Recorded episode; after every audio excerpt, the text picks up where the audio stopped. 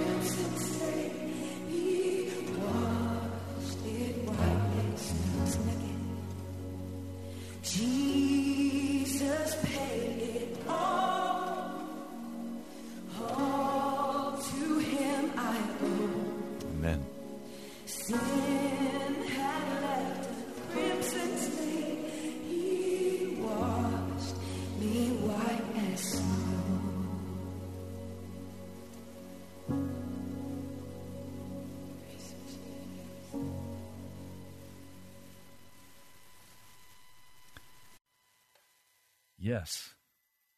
Jesus paid it all on Calvary's tree to set us free, to prepare us now for his coming.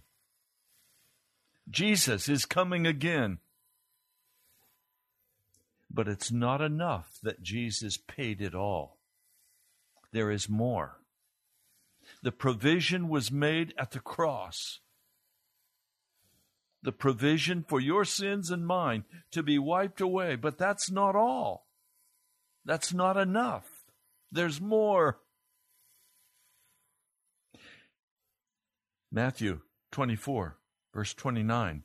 Immediately after the distress of those days, the sun will be darkened, the moon will not give its light, the stars will fall from the sky, and the heavenly bodies will be shaken. At that time, the sign of the Son of Man will appear in the sky, and all the nations of the earth will mourn. They will see the Son of Man coming on the clouds, on the clouds of the sky, with power and great glory. And he will send his angels with a loud trumpet call, and they will gather his elect from the four winds from one end of the heavens to the other. Now, Jesus in Matthew 24 is talking about what's going to happen at the end of time. We're at the end of time. Then he gives three powerful parables to talk about what we should expect at the end of time. He does not leave it I paid it all, you're home free. That's not true. It's true that he paid it all. It's not true that we're home free. When we look at Matthew 24, he says, Therefore keep watch, because you do not know on what day your Lord will come. But understand this if the owner of the house had known at what time of night the thief was coming, he would have kept watch and would not have let his house be broken into. So, Jesus is saying there is a necessity of keeping watch. Jesus paid it, now keep watch because he's going to come. Now he goes further. Who then is the faithful and and wise servant, whom the masters put in charge of the servants in his household to give them their food at the proper time. It will be good for that servant whose master finds him doing so when he returns. I tell you the truth, he will put him in charge of his possessions. But suppose that servant is wicked and says to himself, My master is staying away a long time and he begins to beat his fellow servants and to eat and drink with the drunkards. In other words, what happens when this man or this woman who's had it all paid for them, and now suddenly they begin to walk in wickedness before the Almighty God. They begin to mistreat their fellow servants. They begin to get drunk the master of this servant will come on a day when he does not expect him, and an hour that he is not aware of. He will cut him to pieces and assign him a place with the hypocrites or the actors. There will be weeping and gnashing of teeth. So Jesus is saying everyone that he's paid the price for will not enter the kingdom of God. There is a necessity that we be faithful. Then Jesus moves to one of the three major parables of this portion of the book of Matthew. And you have to understand these parables in the light of Matthew 24. You cannot separate them out and, and give them their own meaning. Jesus told these parables to specifically describe what his basis of judgment would be when he came as the Son of Man in the clouds of heaven. So don't go theology on me. Don't go philosophy on me. Let's look at the literal meaning of the scripture for what it says. Now, Matthew 25. At that time, the kingdom of heaven will be like ten virgins. Now, let's stop a moment. Jesus is all about establishing his kingdom. He is all about the kingdom of God.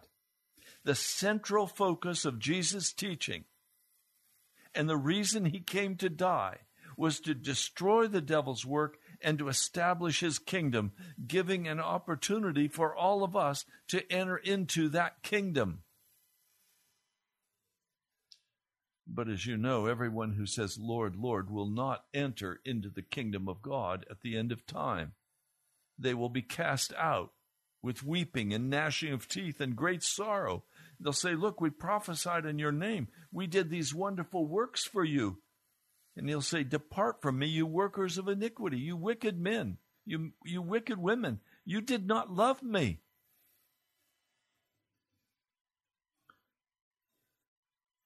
He tells this parable about the bridegroom who is coming. And a cry went out Come and meet the bridegroom. Now, you know, in that culture, the bridegroom was living in his father's house. He went to prepare a place for his bride. And when he's completed that work of the preparation, and usually it was a, a year, the woman was considered as married to him, but she continued living with her parents, and he with his parents, and together they built another room in the house, or they added on to the house. When that work was finished, then the bridegroom would come with the groomsmen to pick up the wife at the house, and nobody knew when that was going to happen. We don't know when Jesus is coming, but he's coming. He went away, he went to his father's house, to prepare for us a place that we could be with him. Now, there were ten virgins who took their lamps and went out to meet the bridegroom. But the word says five of them were foolish and five were wise. That's half the church was wise and half of the church was foolish. The foolish ones took their lamps but did not take any oil with them. In other words, they had no depth. They had not they had not read the scriptures. They had not prayed. They had not earnestly sought after Jesus with all of their hearts. They all became drowsy at one point and they all fell asleep. And that's why the church looks dead today. It's asleep. It's Laodicea. It's blind and naked and miserable and doesn't know it. But that's going to change. The church is going to wake up. It is going to come to life. It is going to be moved by the Holy Spirit. And we're going to see incredible and wonderful and awesome things take place miracles, signs, and wonders. We're going to see many turn to Jesus. They were drowsy, they fell asleep. But at midnight the cry rang out Here's the bridegroom. Come out to meet him. Then the virgins woke up. They trimmed their lamps. The foolish ones said to the wise, Give us some of your oil. Our lamps are going out. No, they replied, There may not be enough for both us and you. Instead, go to those who sell oil and buy some for yourselves. But while they were on their way to buy the oil, the bridegroom arrived. The virgins who were ready went in with him to the wedding banquet, and the door was shut. Later, the others also came. Sir, sir, they said, open the door for us. But he replied, I tell you the truth, I don't know you. See, it's not enough to say Jesus paid it all. He did pay it all. That's true. He did pay it all. But many don't know him because they never spent the time to find out who Jesus was. Institutional Christians, religion people, not Christian people. Jesus says after this parable, keep watch because you do not know the day or the hour. He's warning us Look, don't just settle down into your religion, but open your eyes, open your ears, search after the truth, spend time with Him, spend time in the Word, spend time fasting, spend time praying, search after Jesus, and keep watch. What are you watching for? You're watching for Jesus to move and to speak and to give commands that you will obey. Now, again, the kingdom of God is going to be like a man going on a journey who called his servants and entrusted his property to them. And of course, we know immediately he's speaking about himself because he left and he went to heaven to prepare a place for us and he left his possessions behind. He left the Holy Spirit for us. To one, he gave five talents of money. I want you to catch that. The talents spoken of in Scripture in this passage are not abilities, they're not personal talents. Jesus here is speaking about money. A talent in that day, it is said, was enough to pay for the salaries of 20 men for a month. It was a very large sum of money. We don't know exactly how much it was, but a man with with 10 talents would be a very, very wealthy man five talents would be a very, very wealthy man. So he gave five talents of money, thousands and thousands of dollars, maybe a million or more. To another, he gave two talents, again of money. And to one, one talent. Still a huge sum of money each according to his ability. Then he went on his journey. The man who had received the five talents went at once and put his money to work and gained five more. Now, I want you to note when the man received the five talents, he immediately, in the literally in the Greek, he began to travel about. He is on a journey. He's no longer staying in the master's house. He is now on a journey. He is now fully employed by the master. Now, he was a slave, is still a slave, but now he is enrolled in the work of the master full time. He doesn't have his own time. He's not going to take these five talents and say, okay, my master's gone away. I'm going to go rent a nice house. I'm going to finance my lifestyle. I'm going to take vacations. I'm now, I'm now going to eat on this money that my master has given to. Me. No. You see, many of you believe that that Jesus came and paid it all so you could go to heaven and it's your ticket to heaven. If you think that, you're wrong. Jesus did not come and pay it all in order for you to have a vacation of life.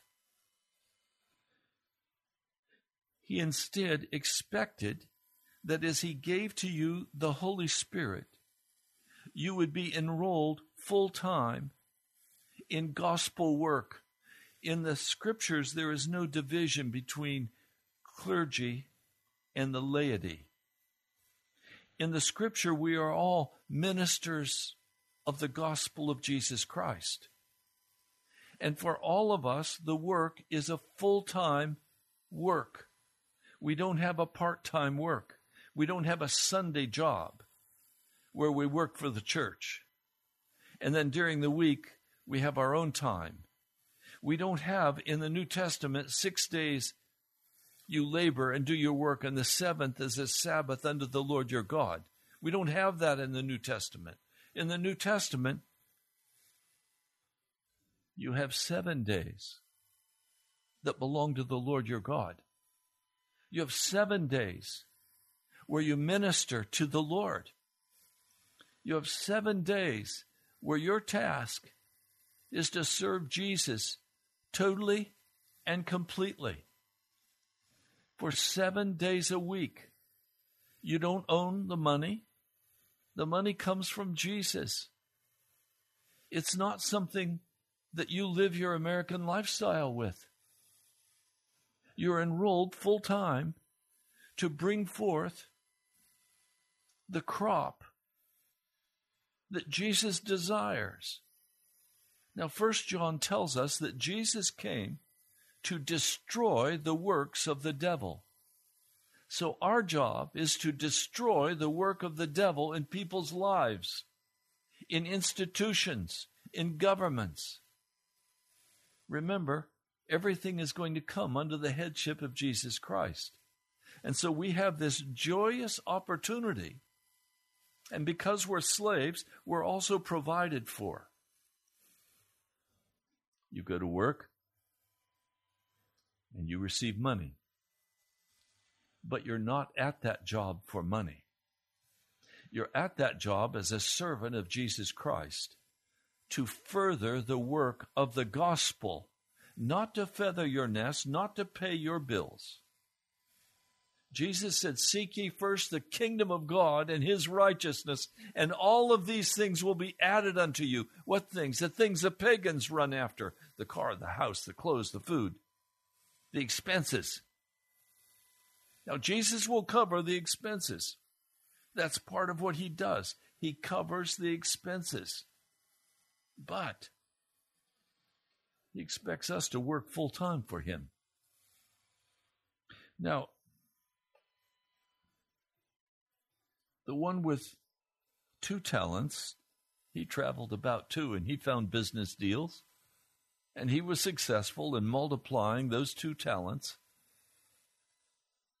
And he gained two more talents. Remember, we're talking about money.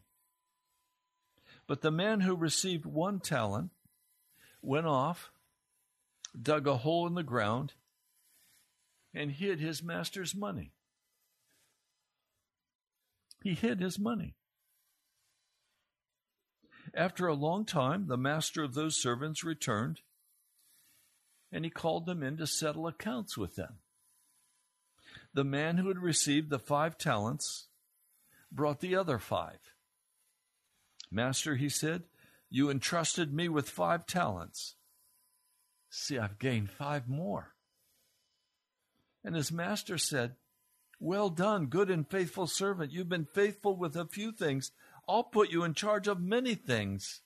Come and share your master's joy, your master's happiness. The man with two talents, he also came. Master, he said, you entrusted me with two talents. I have gained two more. I've doubled your money. His master said, well done, good and faithful servant. You've been faithful with a few things. I'll put you in charge of many things. Come and share in your master's joy. I want to tell you today, I am so looking forward to entering into the joy of Jesus Christ on the other side. I'm so eager to celebrate with you and with Jesus when we have the victory because he paid it all. And then we went into full time employment in the kingdom of God. If you are not in full time employment in the kingdom of God, you have gone and hidden your talent in the dirt. You've said, I've got to be about my life. I've got to take care of my family. I've got to take care of my wife and my children. I've got to get ahead in this world. Then you're not a follower of Jesus Christ. Oh, yes, you will take care of your wife and you will take care of your children because you are employed in the work of the kingdom of God. And Jesus will ensure that you receive what you need to cover your expenses. This man says, Master, I knew that you're a hard man, harvesting where you've not sown. In other words, Master, you're a thief. I'm not going to play your game. I'm going to take the gospel as I've understood it, and I'm going to enjoy it. I'm going to enjoy my life. I'm going to enjoy my family and my friends. I'm going to enjoy this world. Because you're a hard man. It's hard to follow you. A, a, man said to me this last week Jesus is hard to follow. No, he's not hard to follow if you're employed full time in his kingdom. See, the kingdom of God is now among us, and yet it's not yet fully realized. You understand what I just said? We are now functional in the kingdom of God if we have been born from above and filled by the Spirit of God. We are functional in the service of the kingdom of God, but the Master has not yet returned. When the Master returns, we will enter into the joy of our Lord. We will enter into the happiness of our Lord Jesus. But we've not yet done that. He's still far away. He's still in heaven. We have the Holy Spirit here, though, as a deposit guaranteeing our inheritance. Now, we have the work set before us of ministry, of calling men and women to serve and be a part of the kingdom of God, to turn men from darkness to the light Now, I don't want to say this to you, but I need to, in all honesty. You can be about your work, even the work that you believe God gave you to do. But that is not necessarily working for the kingdom of God. If you're working for the kingdom of God, you're confronting darkness. You're confronting people who walk in that darkness. You're exposing the things that they do. And you are calling them to surrender to Jesus Christ. Now, Jesus does not begin to identify how many people you must win to him. That's not his issue. His issue is are you working full time for the kingdom of God? Are you doing everything in your power, confessing Jesus as your Lord and Savior, and unashamedly dealing with the pagans you meet, calling them in love to serve Jesus? I've been invited to go to a home on this coming Saturday evening for dinner. It's a pagan home. So, what am I going to do? Well, I prayed about it, and the Lord said, Go get a box of Godiva chocolate and take it to the lady of the house. Okay. You know, it's customary to take flowers or take some gift for the lady of the house who has spent all of the time cooking and preparing the wonderful meal for you. So, that common courtesy I will exercise with a box of Godiva chocolates. Now, what am I going to do? I'm going to be very interested in asking them questions about their lives and how they live and what the conclusion of living that way will be. What have they done to ensure their future with Jesus Christ? Now, I'm not going to be obnoxious. I'm not going to be rude. I'm going to respect their home but I am going to their home as an emissary of Jesus Christ. I belong to Jesus. I work full time for Jesus. I don't have any off time. Every moment of my day, I am involved in service to the King of Kings and the Lord of Lords. I am a minister of the gospel of Jesus Christ, just as you are if you claim the name of Jesus Christ. Now, some of you don't seem to be interested in receiving the baptism of the Holy Spirit because you say I received the baptism of the Holy Spirit when I when I was baptized. The Holy Spirit came on me when I was baptized. And yes, that's true. Ephesians the first chapter says that that is true. But Luke 11 seems to indicate there is something else that we must do. Let me read it for you. Suppose one of you has a friend, and he goes to him at midnight and says, Friend, lend me three loaves of bread because a friend of mine is on a journey. He's come to me, and I have nothing to set before him.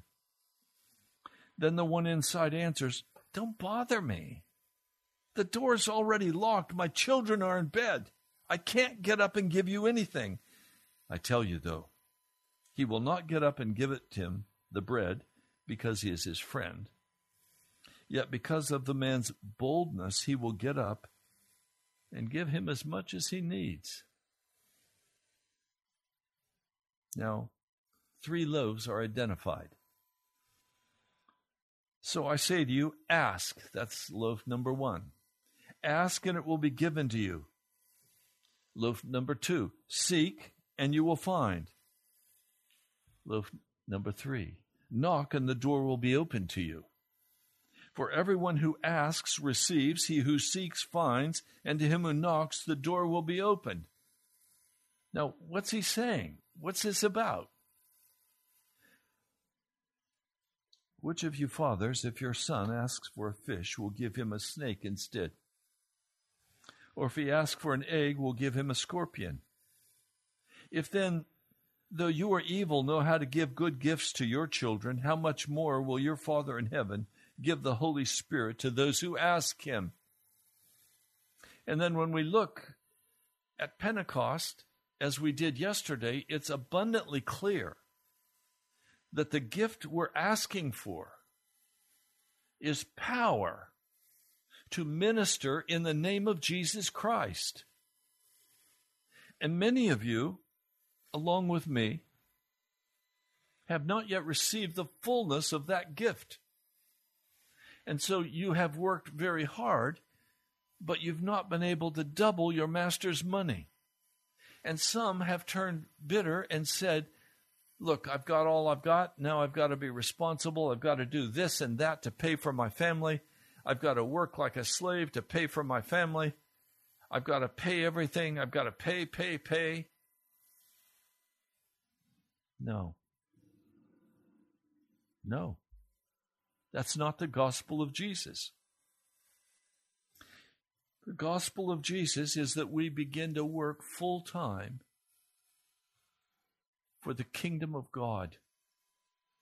We are employed as slaves of the Most High God, the doulos. Now, there was a slave, a, a Greek word for slave, that meant If you worked hard, you could make it and even buy your freedom. There was a slave who was allowed to have his family, his wife, and his children.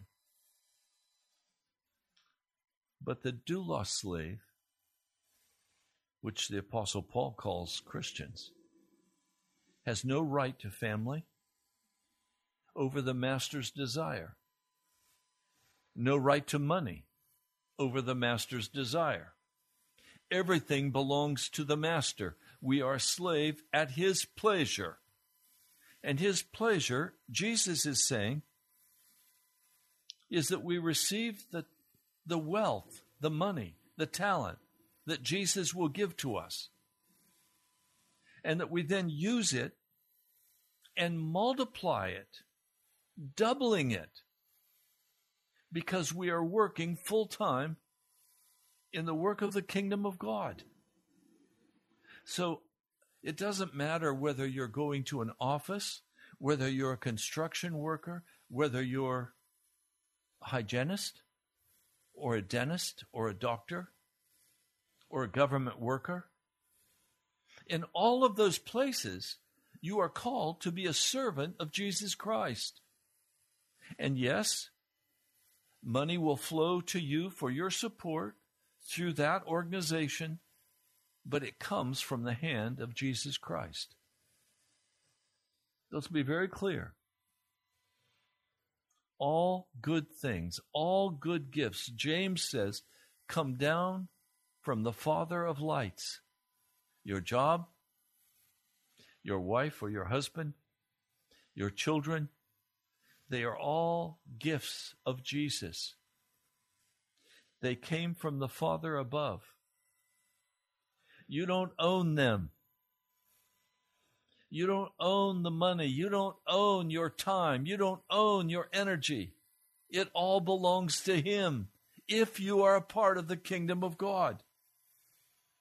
If you are not a part of the kingdom of God, you have stolen your time, you have stolen your money, you've stolen your wife or your husband because they did not come from the hand of God. You stole them from God, you grabbed them. And in the end, he says, You've gathered where you've not scattered seed. So I was afraid and I went out and hid my talent, your talent, in the ground. See, here it is. It belongs to you. I'm giving it back to you now. Now, listen to how Jesus responds. You need to get this. You wicked, lazy servant. Now, Jesus will also say at the end of time, you wicked, lazy Christian. I don't want to hear those words. I want to hear, Well done, thou good and faithful servant. Enter into your master's joy, your master's happiness. You see, when I say it's not enough that Jesus paid it all at the cross, because if Jesus paid it all, he paid it all to set me free and as a set free slave now owned by Jesus Christ. I am now full time employed by the Master in the work of the kingdom of God. And so I confront the darkness, I expose the darkness. Some will get very angry and walk away. In fact, most will get angry and walk away. But that's what we need the Holy Spirit to come in great power to convict the sinner of their desperate need of Jesus Christ. I can't convict you of that. Only the Holy Spirit can convict your heart. And I've been crying out to God last night, all this morning from the early hours. I've been crying out to Jesus, saying, Oh God, we need you. We need the power of your Holy Spirit. We are ineffectual labors until that Holy Spirit comes in power upon us. He says,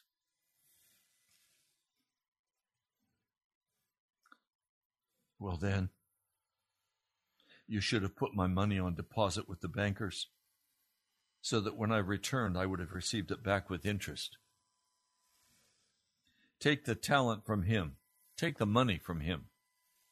Give it to the one who has ten talents. For everyone who has, more will be given. He will have in abundance.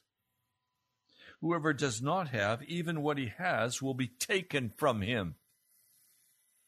In other words, when you're not employed in the kingdom of God, when you've buried the money Jesus has given you, when you've buried the assignment Jesus has given you,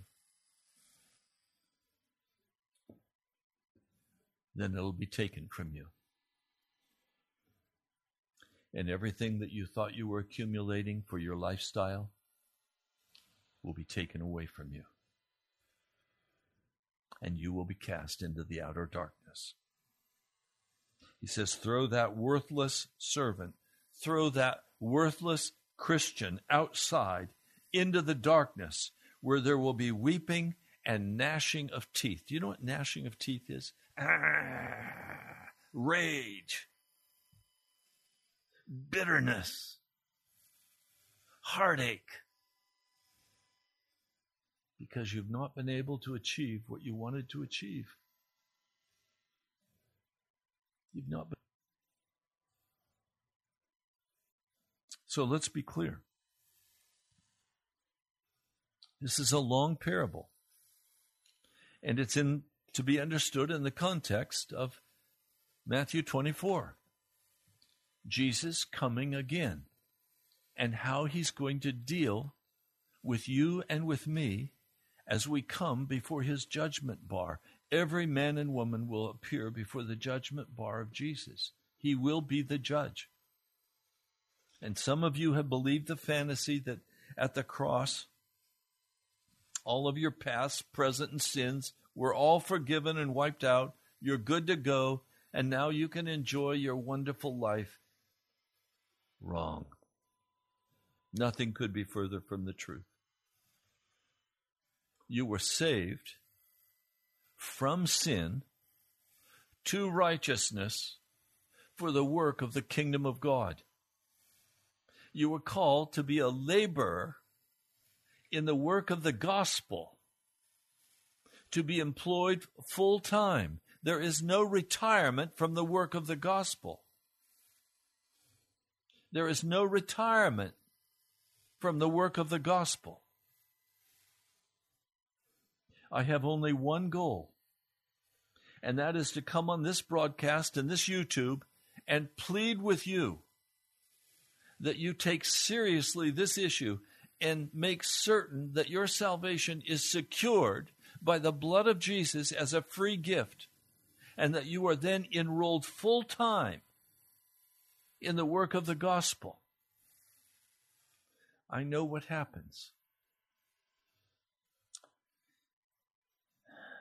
We want what we want.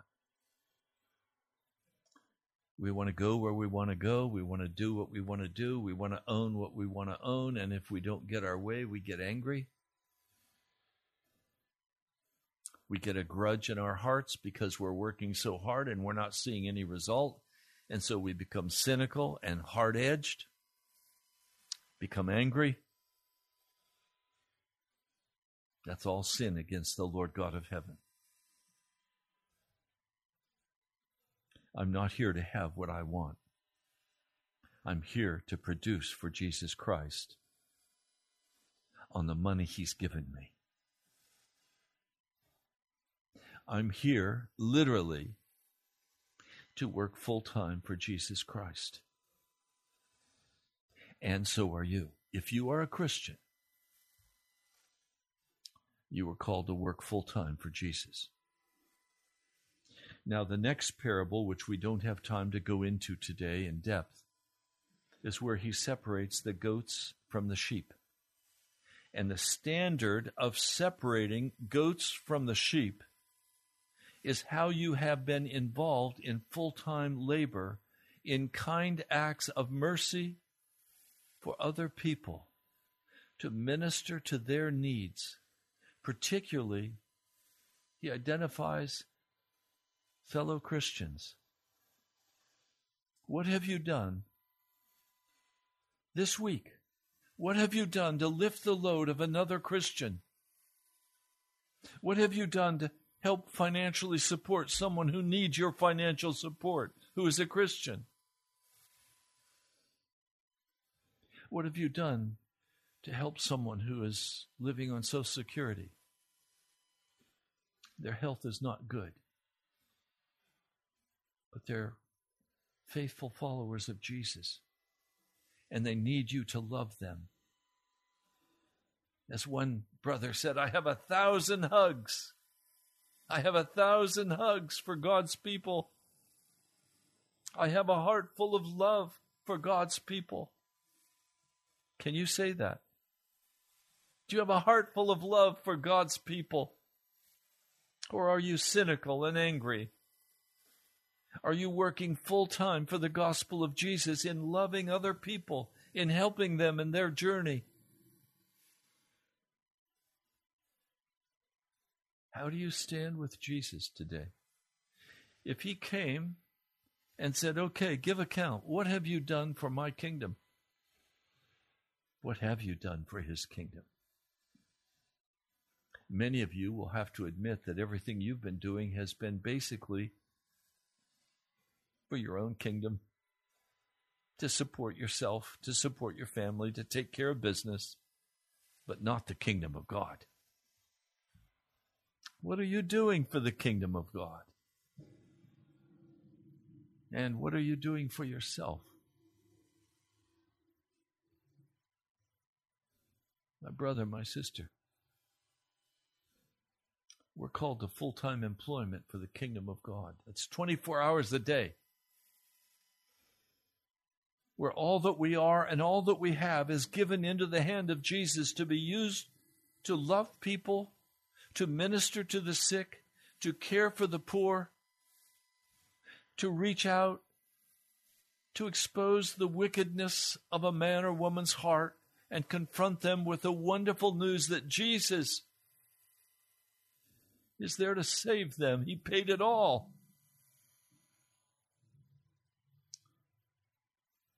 So, be honest with me. What have you done this week for the kingdom of God? What have you done today for the kingdom of God? Has it been about selfishness and what you want? what your family wants? Or has it been about Jesus? Has it been about Jesus? Let's pray. Almighty God, I give into your hand each person listening to this broadcast. And I ask that in your mercy, you would give them absolute assurance that you paid it all on Calvary's tree. And that you would enroll them now full time in the work of the gospel. That you would call them now, Jesus, and make them very aware that they do not own themselves, that they were bought at a price, that they belong to you. And you have called them now to serve you to be full time employees. Lord, thank you. I pray in your holy name. Amen. Well, you've been listening to Pastor Ray Greenley. This is Pilgrim's Progress. Tomorrow will be a day of prayer. I invite you to please call and pray. Pray for the anointing of the Holy Spirit. Pray for knowledge to know how to serve the Lord. Pray for the church. Pray for our president. Pray for the, the that the tyranny that is being forced upon us will be blocked by the power of the Holy Spirit. you're also needed. I can't continue to do this broadcast without your help, without your support. I thank the brother who came on yesterday and this morning who gave online. Thank you very much for the kindness that you've shown this broadcast. It is the work of God, it is the work of the gospel. Thank you, Leslie, for the gift you sent. Thank you, each one of you. You can go online, go to our webpage, nationalprayerchapel.com, and click on the upper right hand corner, and you can donate online, or you can write to me at the National Prayer Chapel, Post Office Box 2346, Woodbridge, Virginia 22195. The National Prayer Chapel, Post Office Box 2346, Woodbridge, Virginia 22195. We're coming to the end of February, and the bill will soon be due. And we're far short of being able to cover it. My eyes are on Jesus. This is His work, it's gospel work. Some of you have had to cut back in the amount you give. I understand. I only want you to give what the Holy Spirit calls you to give. I want you to be faithful to Jesus in large or small offerings. Some of you can afford to give five or ten thousand dollars. Some of you can only afford to give ten or twenty dollars. Whatever the Lord calls you to give, please give for this gospel work. And tomorrow, we're going to pray. So call. Now Don't be shy. Jump in early. Let's cry out to the Lord together. God bless you, my brother, my sister. I love you with all my heart. I would love to meet you. I pray soon we'll be able to hold a meeting where those of you in the Washington area can come. I want to meet you. I want to talk with you. I want to pray with you. God bless you, my brother, and sister. I do love you. I'll talk to you soon before the presence of his glory with great joy.